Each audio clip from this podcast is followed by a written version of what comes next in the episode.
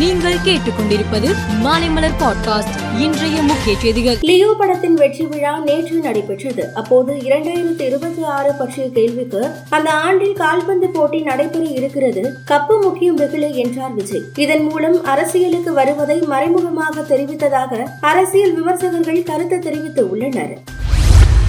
சென்னையில் இன்று தங்கம் விலை பவுனுக்கு எழுபத்தி இரண்டு ரூபாய் அதிகரித்து உள்ளது. ஒரு கிராம் ஐந்தாயிரத்து அறுநூற்று தொன்னூற்று ஐந்து ரூபாய்க்கு விற்பனை செய்யப்பட்டு வரும் நிலையில் பவுன் நாற்பத்தி ஐந்தாயிரத்து ஐநூற்று அறுபது ரூபாய்க்கு விற்பனை செய்யப்பட்டு வருகிறது. வடகிழக்கு பருவமழை தீவிரமடைந்து உள்ளதால் தமிழகத்தில் நாளை முதல் கனமழைக்கு வாய்ப்புள்ளதாக வானிலை ஆய்வு மையம் தெரிவித்துள்ளது. குணச்சித்திர நடிகரான ஜூனியர் பாலையா இன்று காலை காலமானார். அவரது உடல் அஞ்சலிக்காக வைக்கப்பட்டுள்ளது. நாளை இறுதி சடங்கு நடைபெற இருக்கிறது. கோபுர வாசலிலே சுந்தரகாண்டம் விண்ணர் கும்கி சாட்டை உள்ளிட்ட ஏராளமான படங்களில் குணச்சித்திர வேடங்களில் நடித்துள்ளார்.